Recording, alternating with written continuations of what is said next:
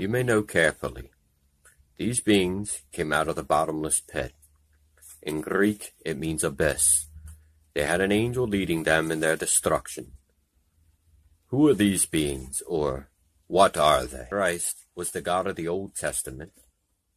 First Corinthians chapter ten, verses one through four says, Christ led Israel out of Egyptian bondage. He was composed of spirits. He emptied himself of glory and came into human form to die for our sins.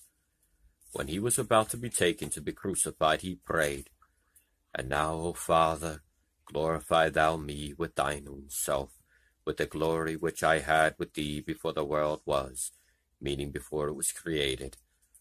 John seventeen, verse five. Revealed there was a Father God that no one had ever seen, but he was greater than. Book of John chapter one, verse eighteen. First Corinthians chapter fifteen, verses twenty-two to twenty-eight.